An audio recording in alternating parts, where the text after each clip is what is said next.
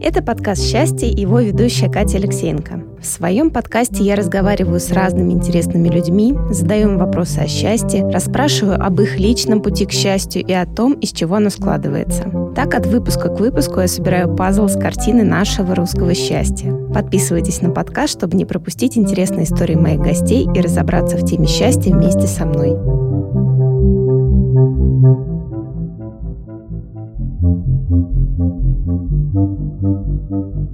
Это подкаст «Счастье», его ведущая Катя Алексеенко. Сегодня у меня в гостях замечательная девушка, очень красивая. Когда я увидела первый раз ее фото в Инстаграм, я подумала, боже мой, это, наверное, идеал красоты, потому что у меня, наверное, с детства рисовалась в голове картинка, что вот я хочу быть рыжей и кудрявой. И просто когда я видела Оксану, я поняла, боже мой, это ж такая красота. Вот, у меня сегодня в гостях Оксана Акименко, соосновательница студии массажа Chill and Heal. Оксана, привет. Катя, привет. Ну, теперь я просто сижу красная, как рак просто. И мне, конечно, очень приятно то, что ты сказала. Я просто... Я вообще не ожидала, что это так. И мне ужасно приятно, честно. Вот. Спасибо тебе большое. И спасибо, что ты позвала меня, потому что мне очень приятно поговорить и про счастье. И я послушала твои предыдущие выпуски и мне прям стало очень-очень-очень любопытно, как у нас пойдет с тобой эта беседа. Ой, я тоже очень рада, что ты согласилась. Ну, давай тогда потихонечку начинать. У меня есть первый водный классический вопрос. Расскажи о себе и вот о твоем пути до точки, в которой ты сейчас находишься. О, это вообще, возможно, история на целый подкаст.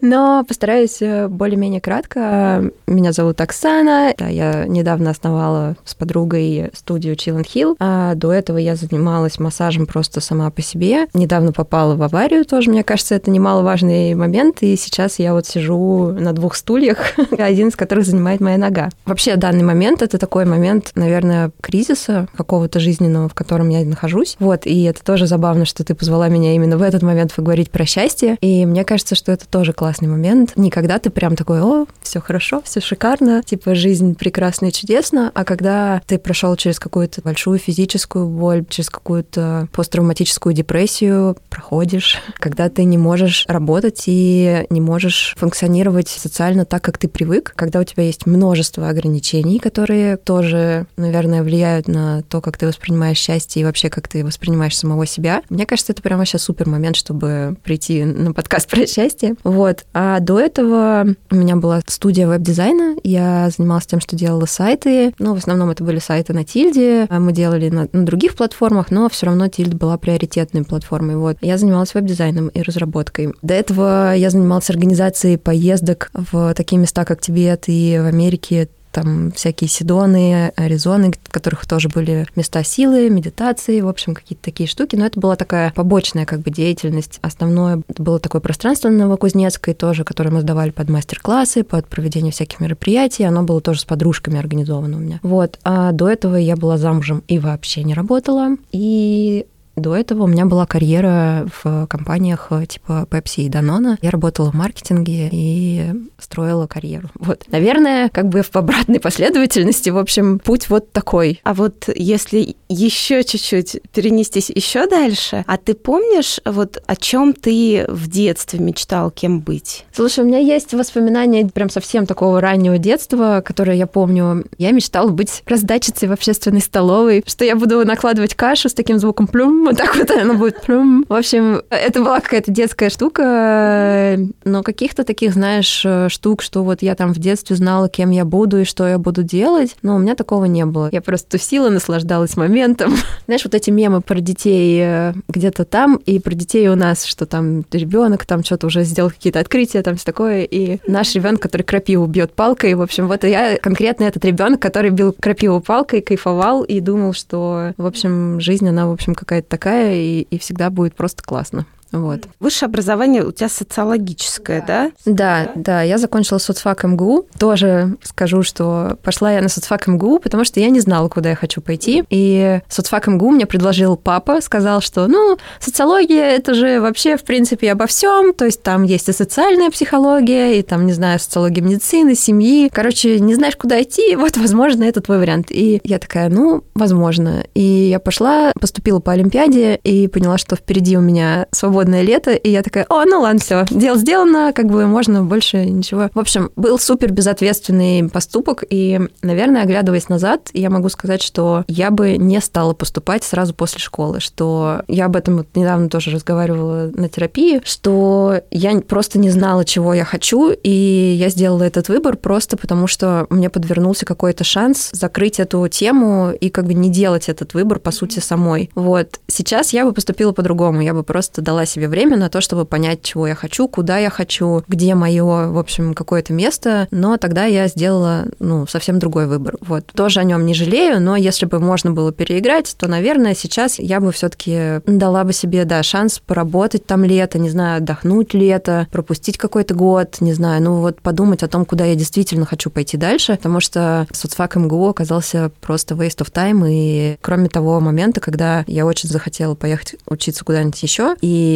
тоже я выиграла грант и поехала учиться в Швейцарию. И вот учеба в Швейцарии на соцфаке была просто супер огонь, не знаю. Ну, то есть вообще вот это, мне кажется, то, что как раз и дало возможность потом как-то вообще понять, что я хочу и куда-то вообще себя направить. Ты сейчас сказала про Швейцарию. Вот когда ты поняла, что ты хочешь куда-то уехать, что ты хочешь посмотреть другие страны, потому что, как я понимаю, с тех пор ты уже много где была и даже жила. Вот ты помнишь момент, вот почему ты захотела?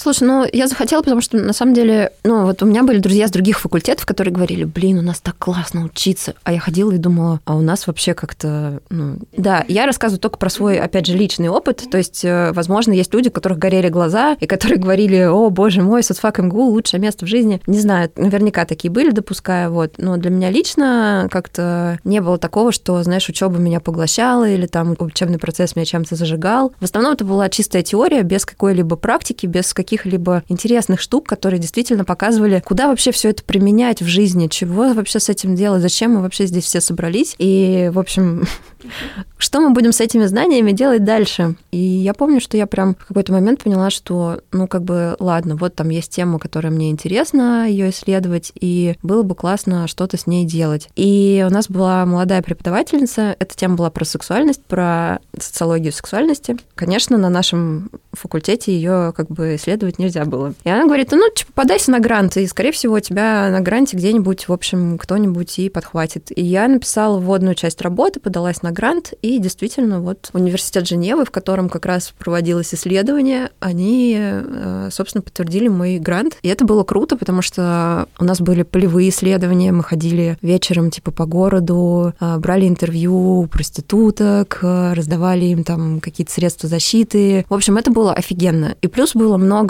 таких встреч с компаниями, в которых уже работают э, люди в исследованиях. Ну, короче, это было прям зажигательно, классно, да, и это было прикладной больше учебой, чего у нас вообще, ну, я не видела, не встречала. И мне кажется, это еще был таким выходом в мир. То есть, когда ты учишься в университете, и ты такой, вот у тебя там какой-то тоже кокон безопасный, ты такой ходишь, и такой, вот, я там сейчас буду такой умненький, все буду знать, а потом бац, ты приходишь в компанию и понимаешь, что то, что ты там знаешь, оно как бы больше просто для общего какого-то развития. И, в принципе, то, что ты выучил в университете, оно как бы никуда особо не идет. Там как бы свои какие-то правила, свои какие-то штуки. И ты чувствуешь себя, наверное, достаточно потерянным и фрустрированным в этот момент. Так вот, мне кажется, что как раз в Женеве это было тем, что это был какой-то выход э, вот из этой зоны того, что ты там чего-то выучил, а вот это был выход в этот мир, в котором есть свои какие-то правила, в котором есть своя какая-то жизнь, и что ты вообще с этими знаниями можешь с этой жизнью делать. Наверное, вот это был для меня такой прям очень нужный и важный опыт. Ну и плюс еще важным опытом была самостоятельная жизнь, потому что у меня очень классная такая сплоченная семья, но вот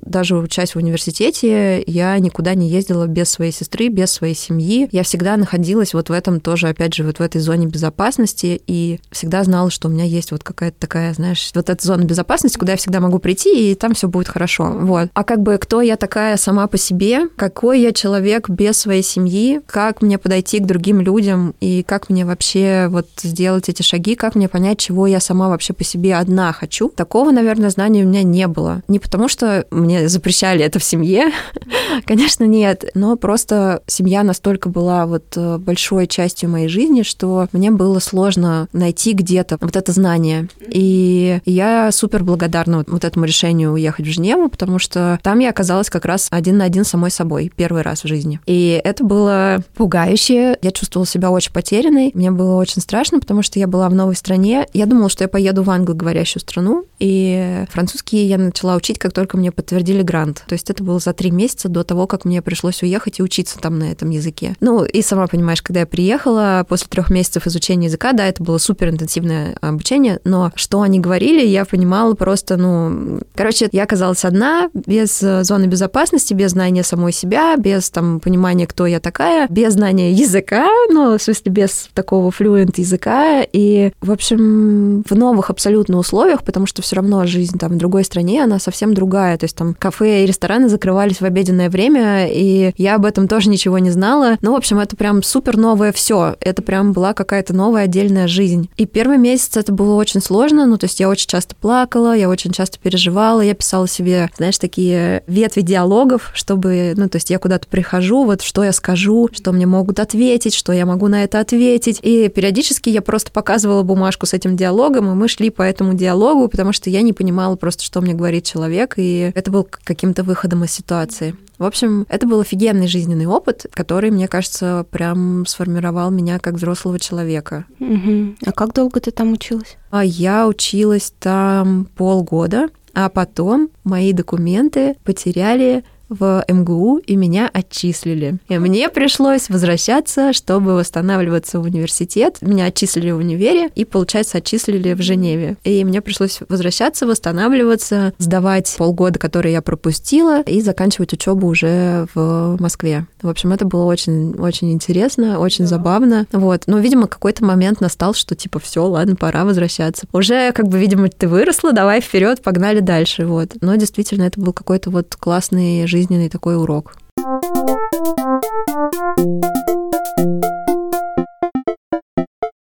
Как потом у тебя появилась в жизни Италия? Вот э, расскажи тоже об этом, потому что ну, вот один из вопросов, да, вот который меня интересует, это про разницу восприятия того же счастья, то есть как люди в разных местах нашего мира воспринимают одни и те же вещи, да, грубо говоря, там, получение удовольствия. Опять же, как мне кажется, Италия — это про удовольствие. Вообще, вот как переживание эмоций проходит в разных местах, по-разному ли? Слушай, ну, точно по-разному.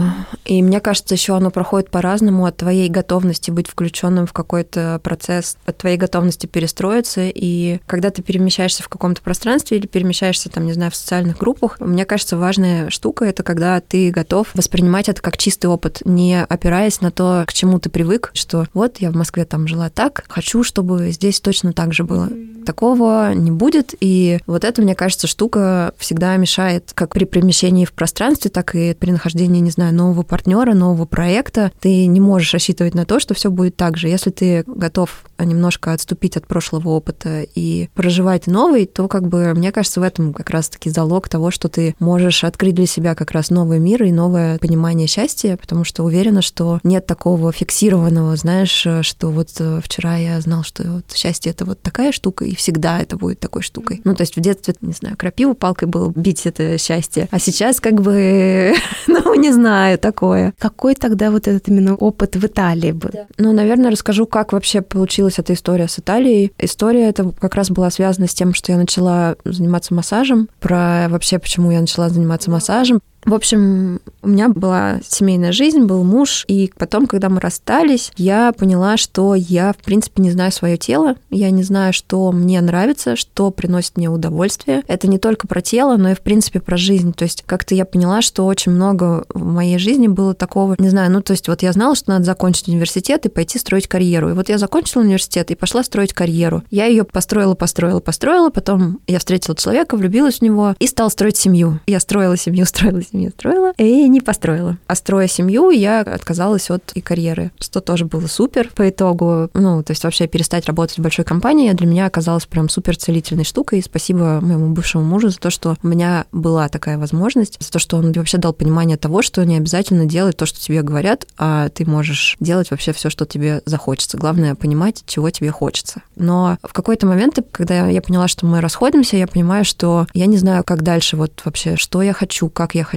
что приносит мне удовольствие, что не приносит мне удовольствие. Я была жутко недовольна своим телом, собой. У меня, ну, не было вот ощущения того, что мне нравится для себя лично. И отсюда вытекало, что я не понимаю, а вообще вот это мое взаимодействие с другими людьми, оно вообще какое? А, если я не знаю, как мне хорошо, то как я вообще могу знать, там, чего там другому это хорошо? И это был такой очень сложный период, и вот в этот момент мы как раз с подружкой занимались тем, что вот делали группы там в Тибет и в Америку. И я повела группу очередную в Тибет, мы ходили к Ору, и там в группе была девушка, которая делала массаж, и вся группа отравилась, и я пришла к ней и говорю, слушай, я тоже чувствую, что мне плохо, но тут у меня вся группа лежит, и мне нужно как бы, типа, нажми мне куда-нибудь, чтобы я не слегла. И она сделала мне массаж, и этот массаж был просто вообще сумасшедший классным. Он принес мне столько физического удовольствия и тоже помог мне не свалиться в тот момент, когда как бы свалилась вся группа. Я подумала, вау, круто, я хочу так же. И я поняла, что понять свое тело, видимо, это прям супер какой-то для меня классный путь.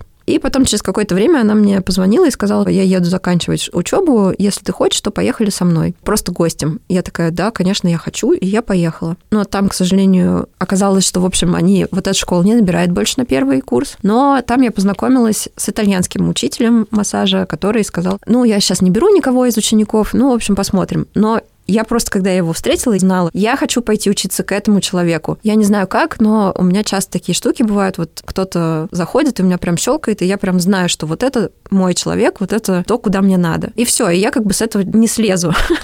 я очень упорная. Я писала ему несколько раз, и я писала, когда ты начнешь, когда откроется набор, пожалуйста, возьми меня одну, не знаю, хочу учиться, в общем. И я написала ему так несколько раз, и на какой-то раз я ему пишу, и он говорит, а, типа, меня позвали в Эстонию провести там первый курс хочешь, приезжай. Я такая, конечно, я хочу. Ну и когда мы приехали в Эстонию, это было очень приятно, потому что когда все знакомились, он сказал, что в основном он согласился на этот курс, потому что я очень сильно настаивала, что мне нужно учиться, и он подумал, ладно, окей, у него есть один уже ученик, готовый приехать и учиться. И это было классно, потому что вот После первого курса это было обучение не только массажу, но это даже не обучение, это был какой-то путь к самому себе, что ли. Для меня очень понятный, очень телесный, очень такой, ну вот, вот я, вот то, что я хочу, могу и, и что я сейчас буду делать. И это был какой-то поворотный момент в моей жизни. Вот после этого курса я поняла, что я сейчас могу и хочу делать, где я сейчас могу зарабатывать и чем я могу сейчас зарабатывать, потому что до этого я сидела без денег, без какой-то работы. И я начала заниматься вот делать сайты, открыла было через буквально несколько месяцев я открыла студию с офисом в Москве. И от офиса мы быстро отказались, но все равно это был какой-то такой большой шаг в моей жизни с какими-то нормальными проектами, которые позволяли мне жить и обеспечивать себя и еще команду людей, которая со мной работала. То есть, получается, проходя это обучение, ты больше поняла себя и как раз нашла чем заниматься. Да, то есть это какой-то был поворотный момент вот именно в том, чтобы я, ну хорошо, окей, вот я работала в офисе, вот я понимаю, что я больше не хочу возвращаться возвращаться в компании большие. Вот я была замужем и не работала три года. Вот я как профессионал не представляю из себя типа ничего. Но на самом деле это неправда. Ну, то есть, да, ты можешь там терять какие-то штуки, но при этом все равно я сделала один сайт, потом я сделала другой, потом я просто предложила ребятам знакомым. Я не брала за это деньги, я просто это делала. Ну и в какой-то момент вот после курса пришло осознание, что да, я это делаю, я делаю это хорошо, я могу поехать учиться, могу развиваться в этой области, могу что-то для этого делать. И я просто начала, не сомневаясь в себе, а просто делая то, что как бы в этот момент мне было классно и здорово. А как вот потом именно массаж опять вернулся? Массаж никуда не исчезал. После этого я поняла, что чтобы попасть на второй курс, нужно было сделать, по-моему, 100 массажей за несколько месяцев. И я такая, ну, как бы погнали,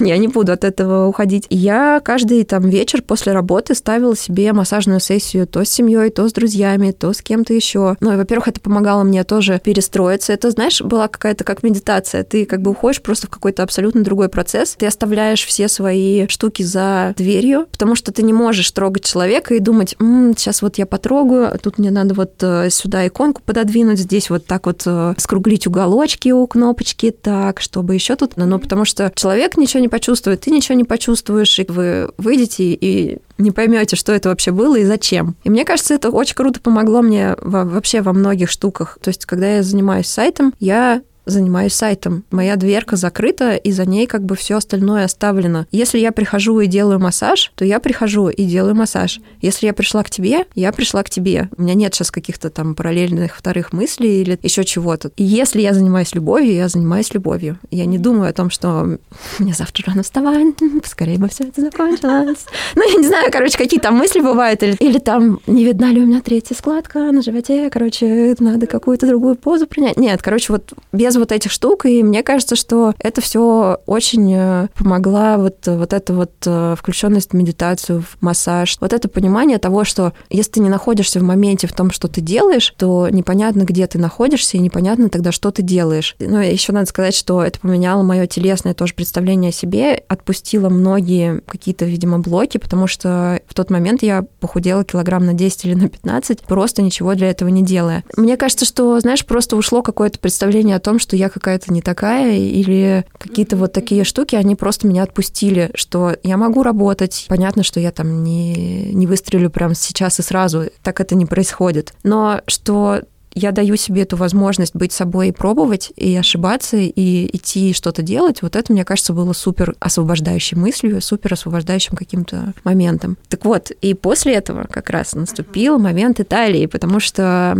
я не попала на второй курс, его не набрали, ну, не стали делать, сказали, что еще нужно провести несколько первых, и мне предложили приехать ассистировать. И я приехала ассистировать. А, ну, ассистировать это громкое такое слово, которое на самом деле подразумевает, что ты убираешь зал после медитации, помогаешь там с переводом, не знаю, организовываешь какой-то порядок. Но это так красиво называлось, что ассистировать мастер. Ты такой, о, я, боже мой, я какой я ассистент, в общем. И это было тоже классным опытом в плане как раз вот уже переноса какого-то внимания себя на других людей, потому что если первый курс, он был про то, что все внимание было на меня, на мое тело, на мою медитацию, на мой процесс, ну вообще на, на знание познания себя, то второй курс я была включена в тот же процесс, но при этом мне нужно было заботиться о других людях, потому что я уже прошла это обучение, обучение тоже иногда сложное, эмоциональное. Но опять же, когда ты трогаешь тело и находишься в процессе медитации, могут произойти разные процессы, разные представления, понимания о себе, и они могут проходить у всех по-разному. И в этот момент нужно быть очень чутким к человеку и очень чутко соблюдать границы, не нарушать их и понимать, где твоя помощь уместна, где твоя помощь неуместна уместно, где какое слово уместно, где какое слово неуместно. Это был очень классный курс, когда внимание было и на меня, чтобы я не, знаешь, там устала и такая, все, я типа не могу вам сейчас помогать, потому что у меня у самой нет каких-то сил или там еще чего-то. А для меня это, правда, ну, такая тема очень важная и актуальная прямо сейчас, вот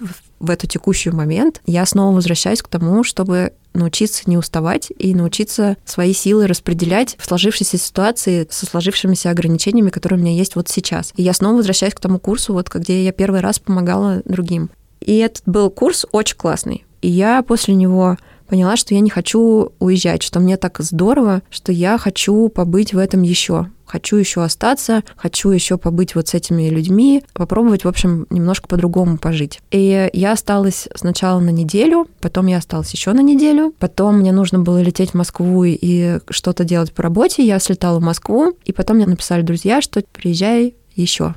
Я приехала и уже осталась на месяц. Потом моя жизнь была такой, что я месяц жила в Италии, месяц жила в Москве. Это были абсолютно разные месяцы, потому что в Италии я жила в маленькой деревне, снимала там дом, и одно время у меня даже были там куры и огород. Вот. Приезжая в Москву, это был такой распланированный график, встречи, работа, какие-то, в общем, семейные штуки, которые тоже я не могла выпускать из э, поля зрения и из того, чтобы тоже уделять этому внимание. Друзья и все такое, а потом хоп, и на месяц ты такой тишина, покой, одиночество. Ну, как бы не вынужденно именно, а классное такое вот это вот ощущение того, что ты один сам по себе и можешь вообще все что угодно. Но при этом это были классные месяцы и работы тоже, потому что когда я одна, я очень классно справляюсь с тем, чтобы выстроить какой-то свой и рабочий, и нерабочий график и что-то делать. А дальше уже подтянулась там некая активность, я стала тоже организовывать там вот ретриты, а, обучающие массажу. Потом а, мой учитель предложил поработать вот в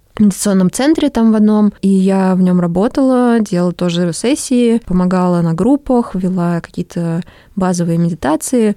Ну, то есть, в общем, это случилась уже какая-то вот такая еще большая включенность в какую-то, ну, действительно, жизнь. И еще как-то раз в баре познакомилась с мэром городка соседнего. И он как-то вот очень много рассказал мне про как обстоят дела в деревне, что кто делает. Оказалось, что у них, ну вот, к примеру, скорая — это волонтерская работа, и на скорой работают люди бесплатно. То есть это просто волонтеры, которые к тебе выезжают, помогают, они проходят обучение, но это просто волонтеры. Офигеть, офигеть. Ну, то есть представить, что у нас скорая это волонтерская программа, как бы невозможно. Но вот когда умирала моя бабушка, скорая ехала всю ночь. Это было здесь, в деревне под Рязанью. Всю ночь. В Италии как бы скорая приезжает буквально в течение 20-30 минут, потому что скорые находятся в деревнях, и они знают все маленькие дороги, в основном они знают даже людей, к которым они едут. Это люди, которые включены в эту жизнь и которые чувствуют, что им это тоже важно, что как бы они едут не просто, знаешь, кому-то, кто там что-то там переживает. Они едут к своему соседу, к своей соседке, к бабуле на горе, не знаю. Ну, в общем, это люди, которые живут здесь и хотят, чтобы здесь было жить хорошо. И это супер. И очень много социальных каких-то активностей. Есть, к примеру, социальные бары. И вот в одном из таких социальных баров я вела зарядки для пожилых людей. И это было тоже классно, потому что я не говорю на итальянском. Все мои попытки выучить язык, они, в общем, такие шляпные. Я в Италии настолько хорошо, что ты такой, о, выучить язык это классно, но тусить это тоже классно. В общем, я учила язык, но разговаривать я так и не начала. И мы общались вот чисто на каком-то таком языке жестов, языке принятия друг друга, непринятия друг друга. Со всеми складывалось по-разному. Вот. Но это было тоже супер. Ну и, конечно, вот для меня одним из важнейших стало вот это вот э, открытие про, что ты действительно можешь влиять на ту среду, в которой ты живешь, что ты тем, что ты что-то делаешь чуть больше для вот этого места, вот этих людей, ты становишься более вовлечен, и ты как-то более соединен, что ли, с той жизнью, которую ты живешь. И вот, к примеру, когда я вернулась сюда, когда случился карантин, для меня был супер классным открытием вот клуб Зубыки, который вот делает Маша Тимошенко. Это просто вот как раз, мне кажется, про такую же историю, когда ты чуть больше включен в ту жизнь, которую проживает сейчас твой город, твое сообщество, когда ты получаешь не только классное времяпрепровождение с этими людьми, но ты получаешь людей, на которых ты можешь рассчитывать в случае чего, которые придут тебе на помощь, подскажут какого-то профессионала, не знаю. Мне кажется, вот такие сообщества, как у Маши, Как Забуйки, как Гелток, у Насти Грабович. Такие штуки, они прям супер. Это классно для того, чтобы мир стал более безопасным, более классным и более включенным пространством вообще, мне кажется. Вот. Да, ты знаешь, ты так много всего интересного сказала. Я помню, я читала в одной как раз из книжек, по-моему, про шведское счастье. Там был описан опыт жизни в общинах, да, вот в коммунах, как раз основанный на принципе взаимопомощи, взаимовыручки. То есть, когда получается то, что все живут ради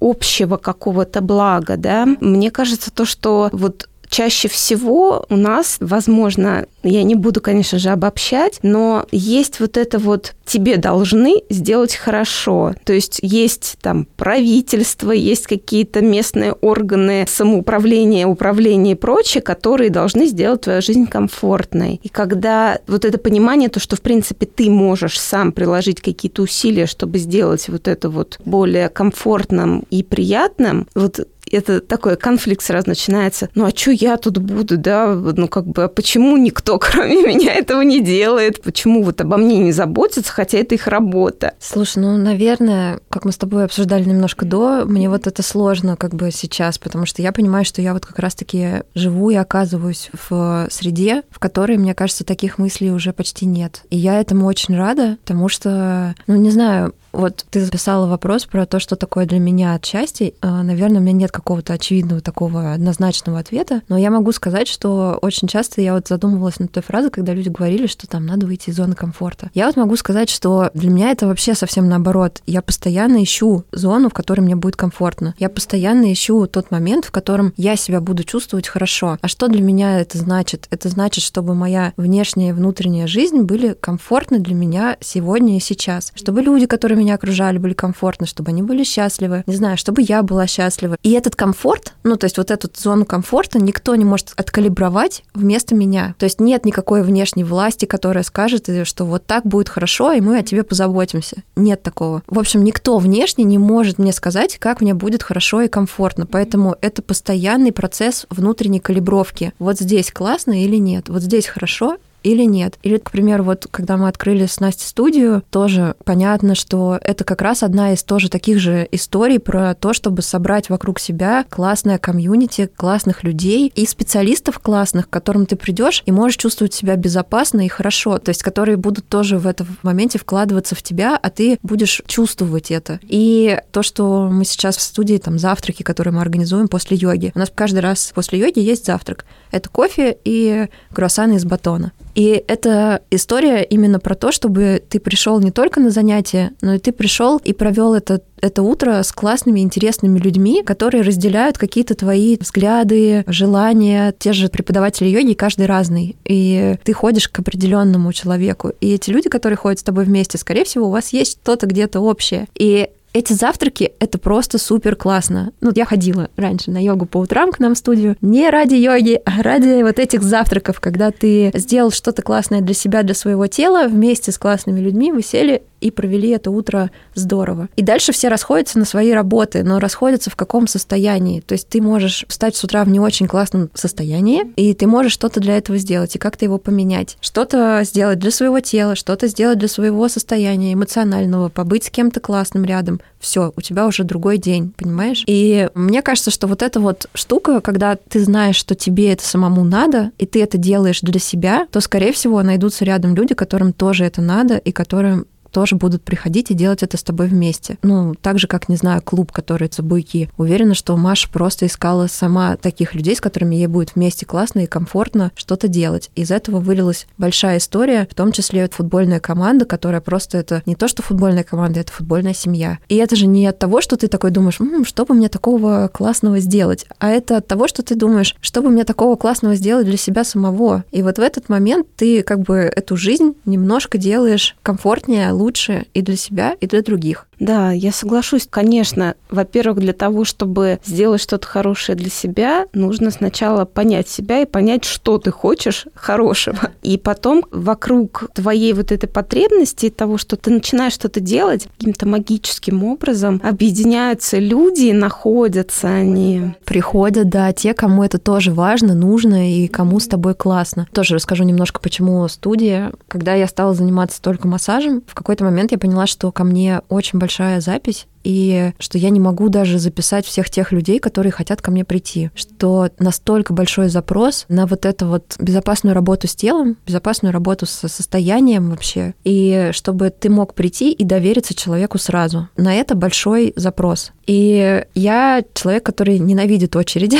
скажу честно, ненавидит долго ждать. И если я вот понимаю, что, ну вот у меня есть эта потребность сейчас, как я могу записаться на через месяц и ждать эту возможность, чтобы оно как бы со мной произошло. Вот, наверное, из этого исходила я, когда думала про то, что я не могу уже больше одна это делать, потому что запрос большой, и я точно могу создать условия для того, чтобы этот запрос стал закрываться. Это было первое. А второе был мой личный опыт работы с телом, когда я поняла, что очень часто, когда у меня есть какое-то состояние или какой-то запрос, я решаю его привычным образом. То есть я знаю, к примеру, одного человека, который для меня работает, и я иду к нему. Но на самом деле все мои состояния разные, и запросы у меня всегда разные. И не всегда тот человек, который решает какой-то один мой запрос, может решить остальные запросы. И мне очень захотелось собрать именно команду людей, которые могут работать по-разному и с разными запросами, с разными состояниями и с разными телесными штуками, которые могут к тебе подойти по-разному, потому что ты тоже не постоянная какая-то константа, ты всегда разный, ты всегда другой. Вот этот момент тоже был важным для меня, чтобы собрать людей, которые не похожи один на другого. Я делаю массаж по точкам, к примеру, да, и это абсолютно там своя работа. Полина делает массаж огнем. Это просто абсолютно вообще другая штука. Но при этом тут тоже надо сказать, что вот эта дружба и связь с Полиной, они для меня очень ценные и очень развивающие, потому что мы не только друзья, но мы еще работаем в одном пространстве. И Полина и вот дружба с ней помогли мне понять вообще, что у меня отсутствует, наверное, представление о конкурентности, что я не воспринимаю людей, особенно тех, которые работают в одной области со мной, как конкурентов. Я воспринимаю их как специалистов, которые знают что-то и умеют, и вместе с которыми я становлюсь больше, богаче, шире, не знаю, как это объяснить. С Полиной это было просто великолепно, потому что в какой-то момент мы поняли, что к нам ходят часто одни и те же люди, и что ну, мы не конкурируем за это внимание или за их приход или не приход к нам, а наоборот, мы видим результаты работы друг друга в этих людях, и это потрясающе, потому что один человек, он приходит в одном состоянии, и я понимаю, к примеру, что если еще поработает Полина, то это будет просто бомба, огонь, пожар, и там человек будет вообще в другом состоянии. И очень часто я на своих сеансах стала говорить про то, что вот сходите еще к Полине, Полина стала рекомендовать меня. И это еще больше, мне кажется, укрепило вот нашу связь друг с другом, укрепило то, что получает человек в итоге, каков у него результат, потому что это два разных подхода, которые для тебя работают по-разному, раскрывают тебя по-разному, раскрывают твое тело по-разному. Но это правда важно, что нет какого-то одного готового решения к тебе. Ты не задачка, которую просто решить. Ты всегда разный, ты всегда другой.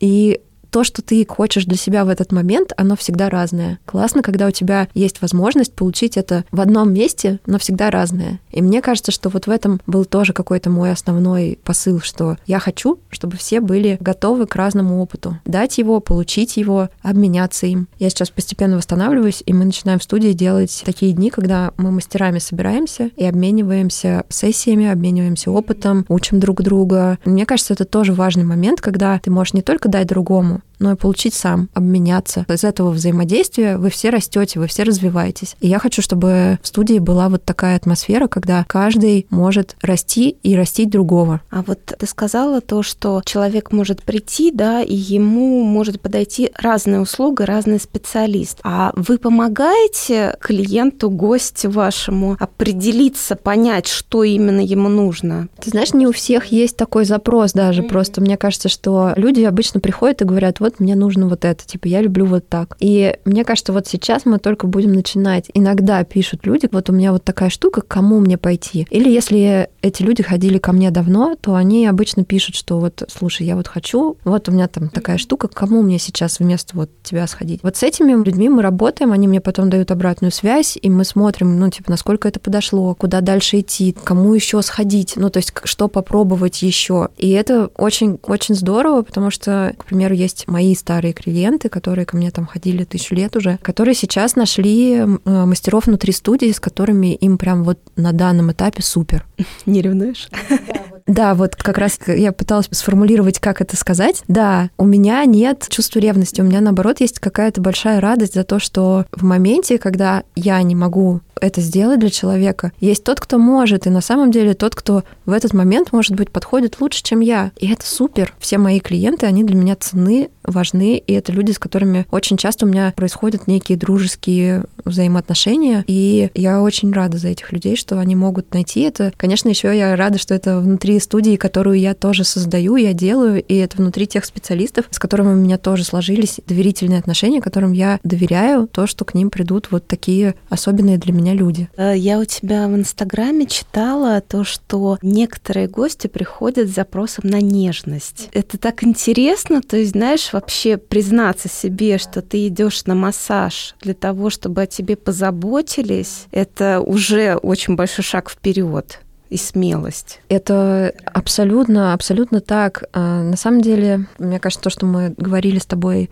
до этого, что такой большой спрос на мои личные услуги сложился как раз за счет того, что ты можешь ко мне прийти и можешь мне доверять. Ты можешь сказать мне, что тебе действительно нужно. Это останется между нами, между тобой и мной, оно никуда дальше не пойдет. И мне кажется, вот это знание того, что есть эта возможность прийти к человеку, к специалисту и сказать то, что тебе действительно надо, не то, что там вот мне надо шею помять, а что у тебя на душе, что у тебя где и как, с чем ты действительно пришел. И от этого, конечно, будет совсем другая работа. Ну, то есть, когда ты раскрываешься, ты в ответ получаешь то, что тебе нужно. Потому что я никогда не знаю, что ты чувствуешь. Сколько бы я тело не потрогала, я все равно не могу прочитать твои мысли, не могу знать, кто ты. Да, я там могу послушать твой пульс и сказать, где я что слышу, какие телесные проявления и о чем они там могут быть. Но ты себя знаешь лучше, чем кто-либо другой. Вообще. Нет такого человека, который бы тебя знал лучше, чем ты. И тут вопрос в том, насколько ты знаешь себя, насколько ты знаешь свой запрос сейчас, и насколько ты готов открыться в этом запросе другому. И вот в этот момент это моя задача создать такие условия, чтобы ты, заходя ко мне, мог открыться. А я до того, как появилась студия, я снимала кабинет в открытом мире. Открытый мир — это такой, мне кажется, котел из э, разных практик, разных мастеров. Мне кажется, это отличная точка роста вообще для любого специалиста, потому что там, в принципе, есть вот эта вот э, история про помощь, про разную, про разный подход вообще к людям. Но для меня лично, ну, я далекий, наверное, от э, эзотерики человек вообще в принципе, и многие вещи в открытом мире, они все равно для меня чуть больше отлет, чем я есть на самом деле. Вот. И я понимала, что это место просто не для меня, потому что что кабинет был малюсенький, тебе нужно было пройти по каким-то странным коридорам, лестницам, встретить э, людей, которые, возможно, с тобой никак не бьются, потому что они пришли на совсем другие штуки. И проходя через это все, это все тебя все равно сбивает. Ты такой думаешь, боже, куда я попал, зачем я сюда пришел? Ну, то есть какие-то мысли у тебя все равно в голове возникает какое-то напряжение. И мне хотелось убрать это лишнее, чтобы, приходя ко мне, ты приходил ко мне, чтобы, приходя за расслаблением, тебя ничто не напрягало по пути чтобы, приходя, ты мог уже прийти, зайти в эту дверь и расслабиться. И вот этого всего мне супер не хватало, потому что, да, там человек заходил ко мне, и я создавала это расслабление, но до этого ему приходилось, мне кажется, хорошенько самому проработать с этим. И вот сейчас я всегда опираюсь на свой личный опыт. Я захожу в студию, и я выдыхаю. Я захожу в студию, и я чувствую, что все, я расслабилась. И мне кажется, вот это супер классная штука. Заходя домой, я тоже хочу чувствовать, что я пришла домой, что здесь мне абсолютно комфортно, здесь каждая штука, вещь, не знаю, там, даже каждый бардак, это все про меня. Мне с этим комфортно и безопасно. И вот эта штука важная, что приходя в студию, ты можешь прийти, выдохнуть и понять, что здесь тебе комфортно, безопасно, расслаблено. И дальше, заходя уже к определенному специалисту, ты уже находишься в том состоянии, из которого ты можешь сказать свой запрос. Тебе комфортно озвучить что-то, что у тебя на душе, что-то, что, возможно, ты не можешь озвучить где-то в другом месте. Просто потому, что вокруг тебя созданы такие условия, в которых тебе безопасно, комфортно, расслаблено. Это важно. Да, это несомненно важно.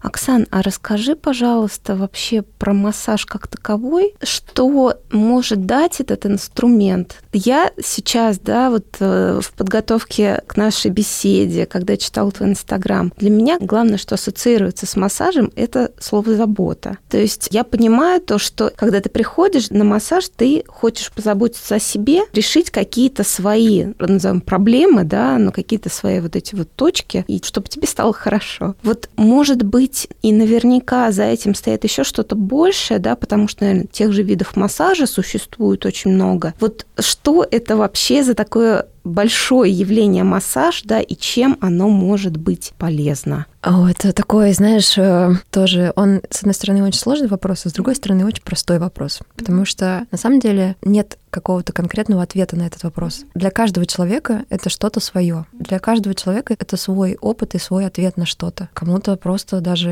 некомфортно раздеться перед другими людьми, и для кого-то это вот работа с этим. Кто-то приходит ко мне, я делаю массаж в одежде. Понимаешь, ты классно сказал, что это про заботу о себе. Мне кажется, что это не только даже про заботу о себе, это еще какое-то новое знание себя. То есть ты, находясь в каком-то состоянии, ты хочешь узнать, а что же там по-другому может быть. И мне кажется, вот в этот момент ты пробуешь разные штуки. Не обязательно массаж. Это может быть вообще все что угодно. Но вот это вот желание узнать, как может быть по-другому, мне кажется, вот это желание, оно основное. И плюс, конечно, мне кажется, тут нельзя отделять массаж просто от прикосновений. Насколько часто ты трогаешь других людей, насколько часто ты прикасаешься к другим людям просто, не знаю, без того, чтобы это был подтекст сексуальности или подтекст того, что вы семейные, близкие люди. Обычно, мне кажется, прикосновения, они все-таки находятся вот в этих рамках того, что там кого-то ты можешь потрогать, кого-то ты не можешь потрогать. Чтобы тебя потрогали, это должен быть либо кто-то родной, близкий, близкий друг, мама, там, не знаю, сестра, там, какой-то супер близкий круг, либо любовник. Кто еще может тебя трогать? Часто ли тебя трогают в жизни?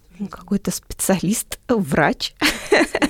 Врач, ну, не знаю, кто-то наверняка ходит в метро в час пик и такой, потрогайте меня, давайте вся эта толпа, пожалуйста. Но мне кажется, что это еще момент того, что, что прикосновения, они на самом деле, их хочется. Лично буду говорить за себя. Мне кажется, что мне часто хочется, чтобы меня потрогали, но чтобы я за это была никому ничего не должна. Ну, то есть, что я не должна тебя трогать в ответ, я не должна там с тобой спать после этого, быть хорошей дочкой или там... Ну, короче, я ничего за это не должна. И мне кажется, что вот во многом это тоже про какую-то вот это вот желание, чтобы к тебе проявили вот эту вот заботу, прикосновение, нежность, но чтобы ты за это ничего не был должен, где еще это найти, если ты не идешь на массаж? Очень часто, мне кажется, это вот эта вот история. Но на самом деле у всех людей это абсолютно по-разному. И опять же, разная работа, работа там вот Полины с огнем, это вообще абсолютная проработка твоих каких-то и глубинных страхов, и реально глубинных моментов. Не буду говорить каких, потому что для каждого это свое. У нас есть другая Полина, она работает с ароматами. Каждое масло, каждый аромат, он вызывает в тебе свое. У тебя просто щелкает что-то и ты вообще можешь другую вселенную для себя открыть про себя самого. Точно так же, как ты идешь, не знаю, к аналитику, к остеопату, к классному врачу, классному реабилитологу. Ты просто хочешь улучшить какое-то качество своей жизни и, может быть, исцелить и восстановить и полюбить какую-то часть самого себя. Мне кажется, это про это. Ты знаешь, вот мы сейчас с тобой говорим про массаж, и мне сейчас начали всплывать ассоциации, то, что у меня, наверное, какое-то время назад почему-то массаж больше ассоциировался с болевыми ощущениями, потому что я помню, что как-то куда-то пошла, и, видимо, я не тот вид массажа выбрала, какой-нибудь, наверняка там для похудения или что-то такое вот было, что это было безумно больно, что я аж плакала на столе. И вот, знаешь, с тех самых пор, наверное, ну вот лично, да, у меня есть желание найти заботливый вид массажа. Я хочу, чтобы мне было приятно, потому что вот те картинки, да, которые обычно рисуются у меня в голове, это вот там, допустим, с какими-то экзотическими странами, да, вот этой атмосферой, там вот этими маслами, какой-то приглушенный приглушенный свет. Мне кажется, что за этим должно следовать что-то приятное, а не вот этого, что мне пришлось пережить на этом столе со слезами на глазах. Я очень тебя понимаю, потому что у меня тоже были такие опыты, когда я приходила, и я такая, боже, что со мной вообще делают? У меня был один раз, когда я просто встала и сказала, что все, спасибо. И это, мне кажется, тоже классно про свои границы. Опять же, так бывает, что когда ко мне приходят на массаж люди, я работаю по точкам, которые могут быть супер болезненными. Обычно я предупреждаю об этом заранее, и обычно большинство точек, они все равно не болезненные, но они хорошенько работают с внутренними твоими процессами. Массаж — это, знаешь, про взаимодействие. Ты не можешь просто лечь и такой, все, давайте, да, вперед. Ты типа знаешь лучше меня. Да, там человек знает лучше тебя анатомию, технику и все такое. Но твои ощущения никто не знает лучше тебя. Если ты включен в процесс, то результат будет абсолютно другой. И это про то, что ты можешь сказать, что тебе здесь больно, здесь чувствительно, здесь там еще как-то попросить меньше нажатия. Ты регулируешь это, потому что ты это делаешь для себя, не для того, кто тебе это делает. Ты это делаешь для себя. И также это твое право в любой момент сказать стоп,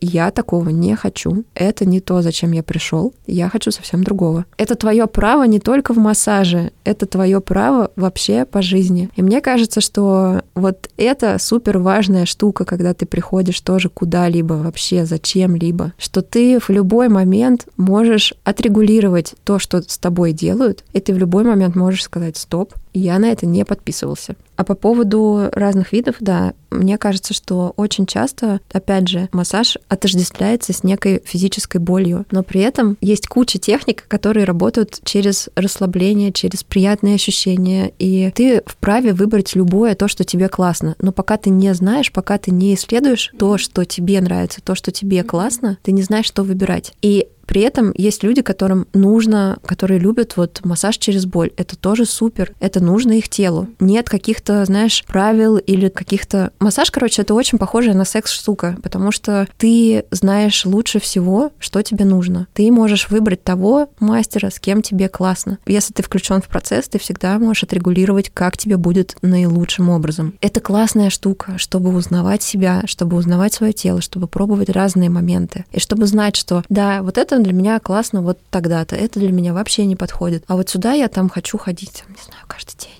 Ну, короче, это очень здорово, чтобы узнать и себя, и свое тело, и а что для тебя это на самом деле, чтобы ты сам дал для себя ответ. Каждый мастер будет давать тебе ответ про свое видение, про свой опыт, про свою работу. Вот есть классная штука. Когда мы ходили, вот водили людей в походы в Тибет, у меня был классный гид, которого я прям супер любила. И мне всегда очень нравилось, как он выбирает маршрут, как он подходит к этому ко всему. И в какой-то раз я ему написала, он написал, что он не сможет. И я супер расстроилась. Я такая, блин, как же так? С кем я теперь пойду? Как это будет? Вот. И он дал мне контакт другого человека и при этом написал, Оксана, ты должна понимать, что каждый гид показывает тебе ту дорогу, которую прошел и знает он. И эта штука перевернула вообще мое представление о том, что на самом деле, возможно, ходя по одной и той же тропе с одним и тем же проводником, я теряю кучу опыта, который я могла бы увидеть, узнать. И это классно, когда человек может тебе сказать, ходя с одним и тем же человеком по одной и той же тропе, ты видишь только то, что знает и видит этот человек. Есть другие тропы, есть другие люди, которые могут показать тебе что-то еще. Классно это узнать, попробовать и понять, какой тропой ты хочешь ходить. Сам, с проводником, не знаю, как угодно. Но этих троп миллион. Попробовать, понять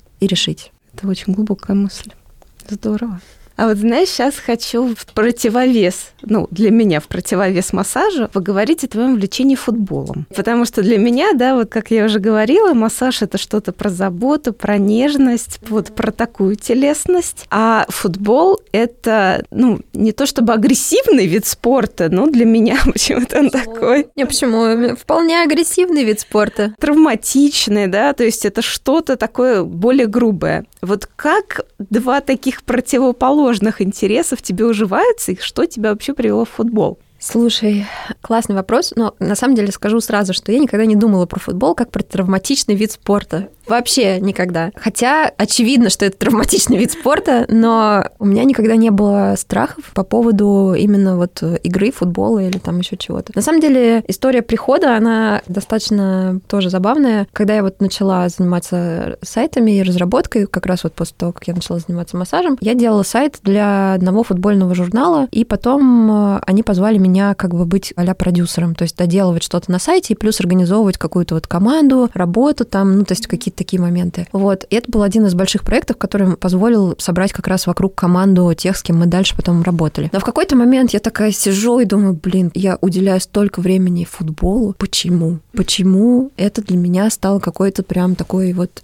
штукой. И я такая, блин, а я даже ни разу не пробовала, надо пойти попробовать. И в этот момент мне написала Кристина Кабаева, она сейчас живет в Грузии, тоже организует там э, женское сообщество, и она прям супер классный человек. И она мне написала, что типа, а пойдем попробуем. И я такая, да, пойдем. И мы собрали команду и пошли пробовать. Было супер. Вообще, мы пришли, ты бегаешь за мячиком, ты ни о чем не думаешь, у тебя пропадают все мысли. Вы с девчонками потом в раздевалке просто такие, о, ты видела, а вот это, а вот так попробовать надо, а вот это все. И вот это, знаешь, оно выросло просто в какое-то классное тоже комьюнити девочек. Мы до сих пор со многими общаемся, которые общались не про парней и бизнес, а про мячик, про бег, про футбол, да, ходили вместе смотреть матчи, пить пиво, не знаю. Короче, это было абсолютно какой-то, знаешь, такой истории про кайф, про другое общение, про спорт, про веселье, Потом я уехала в Италию, Кристина в Грузию, девочки другие тоже в разные места. Как-то все, в общем, распалось. Но вот это ощущение того, что это прям супер классно, того, что ты приходишь на поле и тоже попадаешь в свое какое-то пространство, в котором нет ничего другого, кроме вот мяча и команды, в котором ты не один, а взаимодействуешь с другими, в котором ты как бы находишься вот в этой общности, вы что-то делаете вместе, каждый может э, повлиять на то, как это произойдет, и вы потом можете пойти в раздевалке и это все обсуждать. Короче, это правда супер какая-то вот э, история про взаимодействие больше, чем про травмы и там еще про что-то. Но опять же, скажу так, что я люблю спорт, и для меня нет вот в этом противоречия. Ну и для меня массаж, он не всегда про нежность и заботу, массаж всегда про разное. Так же, как и я, я абсолютно разная. То есть я не могу быть одинаковой, и внутри меня есть огромный вот этот мотор, огонь, который все время говорит, Оксана, погнали, что-то села, пойдем еще что-нибудь поделаем, не знаю, побежали. И мне его надо куда-то тоже выливать. Ну, то есть, если я целый день работаю в такой расслабленной, расслабляющей атмосфере, в которой, да, я присутствую в моменте, и да, я присутствую с другими людьми, но мне нужен вот этот момент, когда я закрою вот эту дверку со всеми остальными и открою ее для себя, и буду делать то, что мне кайфово. И вот футбол — это как раз такая дверка, которую я открываю, захожу туда, и остаюсь я, мяч и команда. Все мяч, поле, вечер, лужники, короче, вот, вот этот момент, и в котором ты можешь бежать,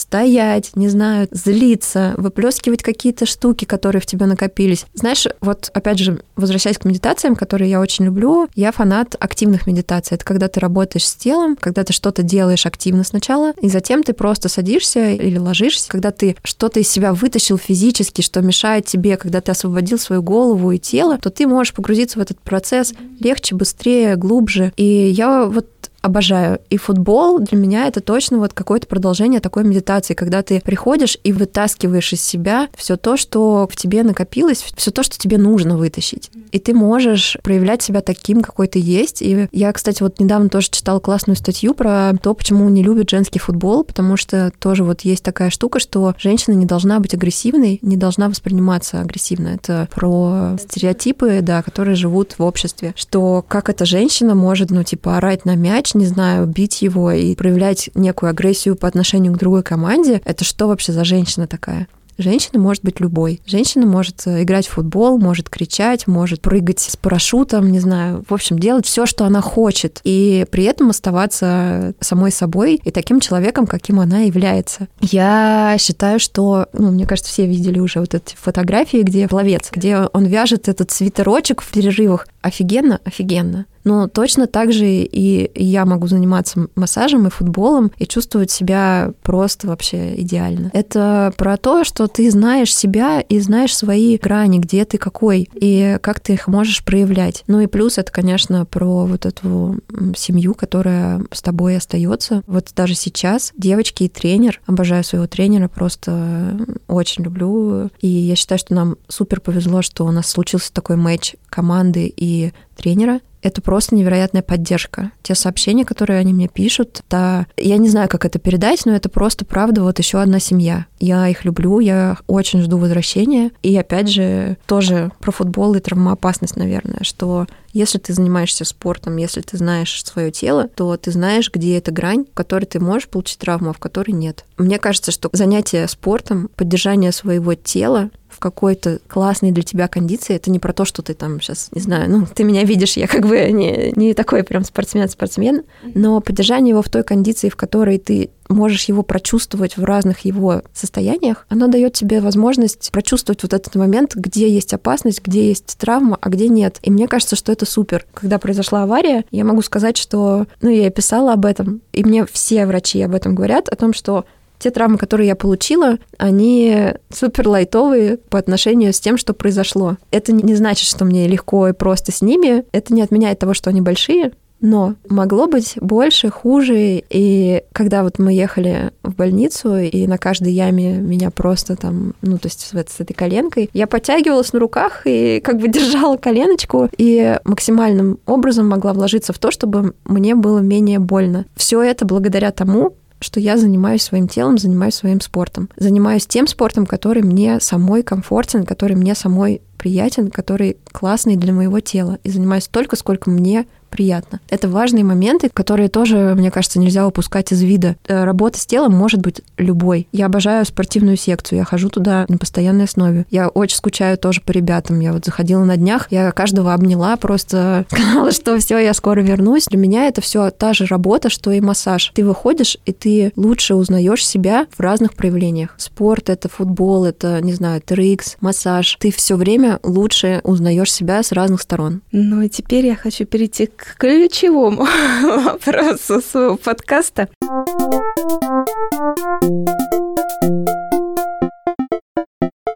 Ты уже начала немножечко об этом говорить. Вот расскажи, что для тебя счастье. Ты знаешь, мне кажется, я как раз уже ответила на этот вопрос вот там где-то в середине, mm-hmm. что вообще счастье это очень меняющаяся штука. В каждый момент я могу быть счастлива вообще от супер простых вещей. Но мне кажется, что это как раз про то, где вот эта зона того, как тебе классно. И вот э, во вторник я сходила в спортивную секцию к Юре, обняла ребят, пошла на выставку с подружками. А потом во дворике сидела, потому что у меня устала нога, она начала ныть и болеть, и я сказала, давайте посидим. Я сидела во дворике, и к нам присоединились еще двое наших друзей. Это был просто нереально классный вечер. Я сидела и ловила вот это ощущение счастья от того, что я сижу во дворе, от того, что нога отпускает, от того, что рядом любимые люди, от того, что я смогла проехать, пройти, дойти, и все это сложилось вот в это ощущение, которое просто ты сидишь и чувствуешь свое тело, свою жизнь, своих друзей. Ты чувствуешь себя в том состоянии, в котором тебе классно и комфортно. Вот, наверное, для меня это вот такая вот история про чувствование себя и про чувствование того, где, как и с кем тебе сейчас будет хорошо. И умение находить это даже при каких-то ограничениях, которые у тебя есть. Да, ну вот сейчас мне можно ходить через день. Окей, это не значит, что я через день буду счастлива, правда ведь? Это значит про то, что в каждом моменте я буду стараться сделать так, чтобы я могла прочувствовать, что мне здесь и сейчас хорошо. И вот эта постоянная калибровка. Где ты? А без чего твоя жизнь будет некомфортной? Ты знаешь, э, ну, наверное, без меня самой. Я могу сказать так, что После аварии у меня случилось, э, во-первых, физически, я, там, у меня были сломанные ребра, у меня была куча гематом, разорваны связки на ноге, много того, что со мной никогда не происходило в физическом плане, много физической боли, которой раньше в моем теле не было. Это физический такой момент, который у меня отняли, сказали, что типа все, сейчас поживи без него. Дальше в этот же месяц случилось, что я не могу работать и не знаю, когда я смогу работать. Это момент, который про социальную реализацию и плюс про социальное взаимодействие с людьми. За этот месяц я виделась просто там супер ограниченным кругом людей, а я человек, у которого достаточно широкий круг общения, и это тоже минус. Минус физическое состояние, минус состояние рабочее, минус социальное, минус большое финансовое состояние. Ну вот каждый раз я чувствую, что я на грани, в общем, банкротства, на грани прям такого, что периодически мне даже не о чем заплатить за то, чтобы проехать на такси. Это все моменты, которые, конечно, по тебе очень сильно бьют. Плюс там любая поездка на машине, а мне сейчас нужно было ездить много к врачам, это возвращение в травму, это возвращение туда, где тебе плохо, некомфортно, где тебе становится вообще супер не по себе. У меня был диагноз первой стадии посттравматической депрессии. Это никому не пожелаю. У меня, по сути, за этот месяц у меня отнялось все, что как бы как будто бы должно создавать вот это комфортное ощущение твоей комфортной жизни. Опять же, за этот месяц я получила кучу поддержки.